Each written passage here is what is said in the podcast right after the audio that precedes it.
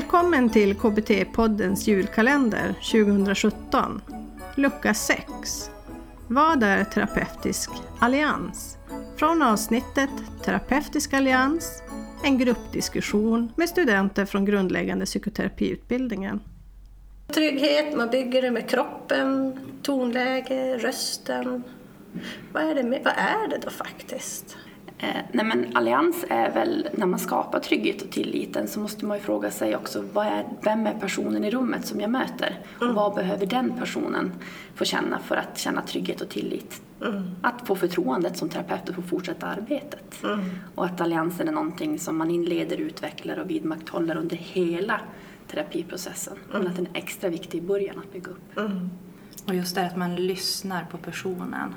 Mm. Som man har framför sig. Att, att känna verkligen att man lyssnar och bekräftar. Mm. Och att man även är tydlig. Alltså, med, med ramarna så känner ju även klienten att, att vad som gäller också. Mm. Och ha spelrummet i de där ramarna. Mm. Så arbetssättet och ramarna är viktiga för klienten för att kunna känna sig trygg i var de, vart de ska ta vägen, vad det är vi ska pyssla med. Hur går det till? till ja. också. Den här känslomässiga bindningen och det här positiva. Jag tänker det här med att tycka om någon. Pratar ju ofta, behöver man tycka om någon för att behandla dem och sådär. Vad tänker ni där?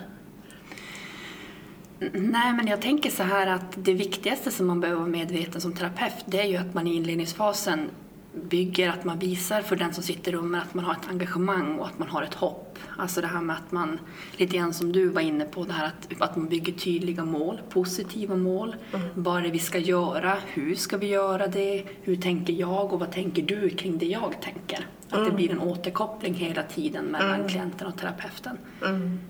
Så att man skapar trygghet och tillit, både mm. mellan klienten och terapeuten mm. men också för terapeuten till klienten. Ja. Oavsett vem man har i rummet. Ja. Så det här att um, tycka om någon, det är ju bra om man gör det givetvis. Men att ha empati för någon sitter inte riktigt i det. Nej. Nej. Man kan ha empati för någon ändå. Mm. Det här med en persons lika värde. Och bara för att de finns så har de ett värde. Värdefulla. Mm.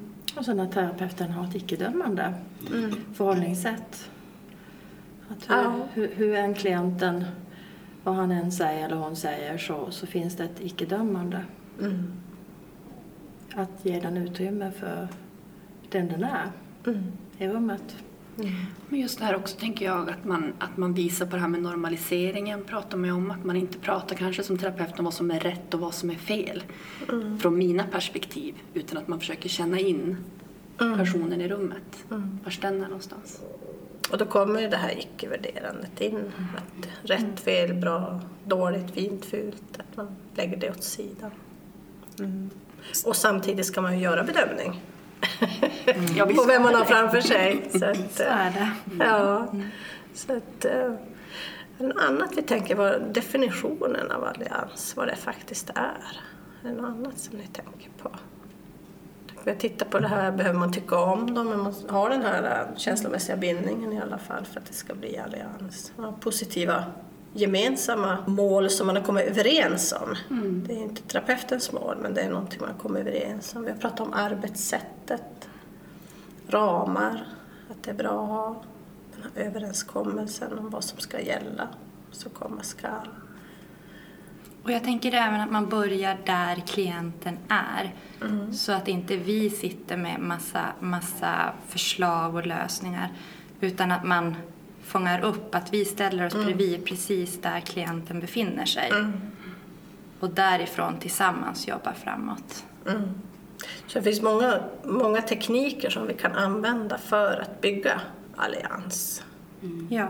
Jag tänker att det är alltså aktivt lyssnande, man börjar där de är, rullar med motstånd, man använder icke-dömande språk och attityd, man öppnar frågor och kroppsspråk och tonläge. Alla de här bitarna är ju egentligen tekniker som vi använder för att skapa den här alliansen. Men också det här med att ta reda på vad de har för bakgrund, alltså har de varit i terapi förut? Mm.